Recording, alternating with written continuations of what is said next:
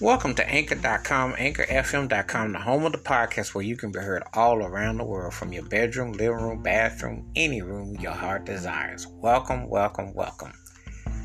This episode, which is going to be last of this evening, and, and I've been definitely going through a lot of different artists, and you know, it's always interesting that when you're thinking about, well, I'm going to talk about this artist or vibe on this artist, you come to certain artists, you say, well, I want to save the most entertaining for last because this artist was something else. And oh, I remember back in the day, my folks used to play his music. And, you know, I will admit, sometimes I've liked him, sometimes I haven't, just because it depends on what kind of mood I'm in. But I'm back on the digging him again because I just was like listening to it again lately and it just hit me it hit me like yeah you got to bump this you know because he had two part career he started off as a bluesman and then he became a reformed funketeer and it's just like the trans transition and it got me thinking too because i don't want to contradict myself i always love when artists switch lanes switch gears and they go from one thing to another and you can see them 10 15 years later and they're like a different artist. He really changed where he was. And I'm talking about the late great Johnny Guitar Watson. And he was a blues slinging gunslinger on the guitar. But when he went to um, the funk and the groove, it just it, it found a spot for him. And um, you know, there's so many cuts that I could definitely talk about. You know, ain't that a is one of them cuts that I like. I'm not gonna say the word, but you know, it's one of those cuts that it talks about corporate greed and everything that's going on. I will tell you something right now. People talk about different artists. If they were alive, they'd have something to say about the economy and the pandemic and stuff. Johnny Guitar Watson in his prime, what he was doing in the 70s, if he was around talking about this, you know he would have a cold song about it. And the thing about it is, when he became his 70s persona, he got cool and funky and everything, but he also had that rap. He had a he had a cold street vibe, and a lot of his songs have been used and sampled, and that's one of them songs. that Ain't that a you know that goes definitely where it goes, and that's really tight. So I definitely like that one a whole lot. Uh, the next cut is I Need It. I like the way the groove is on this cut. I like the way the tone is on this cut you know, interestingly enough, he played, he was a multi instrumentalist. And, uh, you know, you definitely, you know, can respect his vibe. He definitely had a, a, a, way he wanted his music to go and flow. And you could definitely feel, you know, what some of the things that he was doing. Um, you know, it's one of those, uh, you know, when you hear it, that you just kind of like, kind of groove to it. You know, you're like really grooving to where he's coming from. Um, he definitely had a a directness with his um, you know his music and um, I watched this uh, it's a show great show on YouTube and about funk and rhythm and truth and rhythm and you should give it a shout out because a guy named Scott Goldmine Scott has a great show and he had Emery Thomas on his show with Johnny Guitar Watson's drummer that's one of the funniest, best uncut shows I have ever seen with the interview. And I love when old school brothers get on these shows and talk and don't hold nothing back because you get the realness. But the drums on this song were really tight. And the thing about it is he, he spoke about the details of where they were going. And I like that because you get some behind the scenes of how an artist, how they feel about, you know, different arrangements and so on and so forth. But anyway, you get a chance, check out when uh, Emery Thomas was on that. Type his name in on YouTube. You'll find the interview and you'll crack up. That was detailed, but he talked about behind working with John Guitar Watson and the creativity they were doing. And when you hear certain songs, you know, you definitely can tell and how the rhythms was going. So I definitely like that one. The next cut I dug was um was a remake of Gangster Love, but he did it in his newfound imagery and the, and the thing about it is, he was like I say, he was still slinging the guitar, but he had more, you know, swag and a bounce to his edge, you know. And that's the thing about it. I mean, he, you know, I will tell you this about John Guitar Watson. He would have been a great rapper. Because you know, like I think about how uh, think about Dr. Dre, how he went from NWA and he didn't smoke, didn't touch no no no no no trees, and then when he got the chronic, there was trees everywhere. And a lot of rappers have, you know, how people like flip their flip their imagery and go on to another. Well, he did this, but except he did it with more musical muscle. And I like how he still kept the elements still in place. It was really tight. I like that one. Next cut I dug was Booty Ooty Ooty. Booty Ooty. This was a funky, like gonna be a disco based groove, but it still had the funk there. And I, and like I said, his vocals was really tight. You can almost tell like, you know, he had been inspired by somewhere between Sly Stone and Lou Rawls.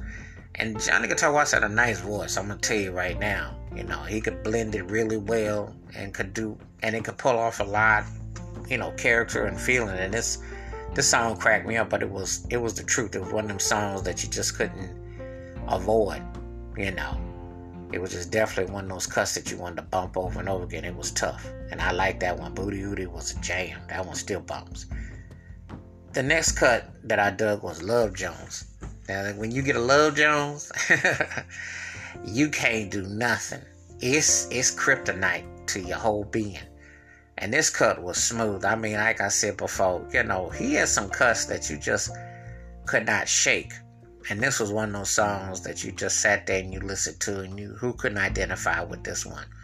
I mean, this song was like one of them cuts that it was like the chorus and the whole tone. I like the musicality of it because it slowed down groove. And the thing about it, musically, it wouldn't have sounded out of place on a Maurice White, Charles Stepney, Earth, Wind and Fire type of production arrangement if you listen to it. It had that kind of feeling to it, you know. Imagine if he'd have sung this with Deniece Williams or the Emotions. I mean, that this song leads you thinking to a lot of possibilities when you listen to it. I dug that. The next cut that I dug was Telephone Bill, and you talk about howling. Now, if you old school, raise your hand up, and I'm gonna tell you what I mean by old school. Nine o'clock at night. Whoever had people, well, I remember when I got my cell phone, my first real cell phone, 2008, and I remember having those minutes and having to wait till like 8:59, and then you start dialing, and then you don't push the green button till when it says nine. That's what I remember, because your minutes would go up. But the remember the long distance phone bill? Oh, this song had me rolling. I mean, this was what I'm talking about. This was like the kind of cut where you sit there and you're like, ring it, ring it, ring it. You know, you're just feeling it.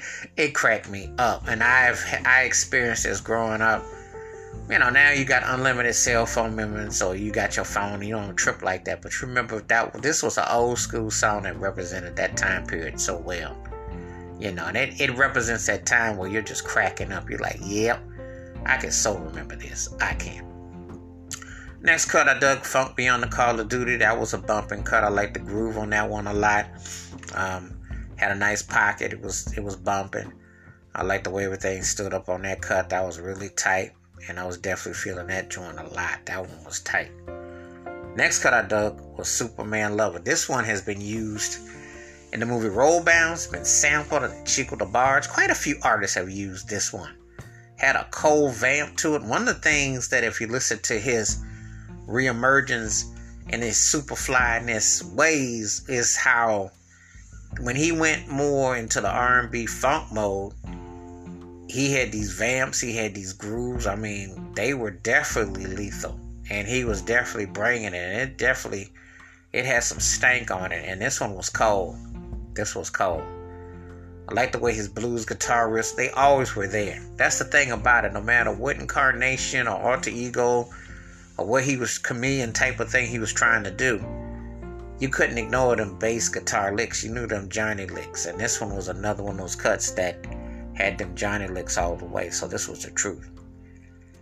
The next cut, the last cut, is my personal favorite by him. It's it's why you always come back to him and you're just like, man, that guy was on it. It was funky. And he was talking 2021 talk. A real mother for you. I ain't got to say about this pandemic and the shutdown and lock in or the psychological lock in and psychological shutdown. All you got to do is hit his groove the inflated prices. Try getting some toilet paper now. If he was talking about the toilet paper today, you'd howl.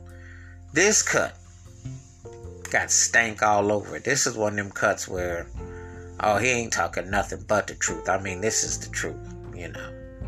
And um, this is one of them jams you just can't shake loose of. It just it just hits it hits directly. You know, his alter ego and his and when he became the '70s uh, Mac Dad, the whole vibe, he reminded me of a good buddy of mine. It makes me think of him too, with the hat and everything. But anyway, you know, it's like when you you know it's funny because like when you see some artists and certain things they do, they make you think of certain people. So this, you know, definitely a nod out there with that. But this is a strong best of collection.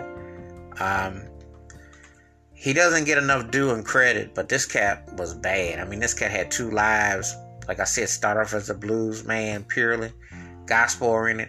Then he became Johnny Guitar Watson, and he got more flamboyant, but the more soulful, funky 70s lover man who had them hilarious songs, had you laughing and cracking up, but had strong musicianship, production arrangements, and these songs still hold up. And when you listen to a real mother for you, play this song every day until this pandemic is over because it's a reminder of what's going on out here. And that was the truth. All right, give me your thoughts and takes and uh, tell me your favorite song, live performance video by Johnny Guitar Watson or album. Wash your hands, keep your mind clear, watch out for another. And um, just because a song is old or album is old doesn't mean you can't hear something new in it. Because Johnny Guitar Watson was sampled and looped and covered by a lot of people. And his, his material it's still gonna live on, especially if you like vamps, hooks, and grooves. Show enough. Keep it funky, keep it on the one. Be safe out there. Take care of yourself. Peace and the best. And uh, get a chance to listen to some of that Johnny Guitar Watson. You're gonna be thankful. It definitely can definitely pick up your spirits and it can crack up your real bones. I'm out. Peace.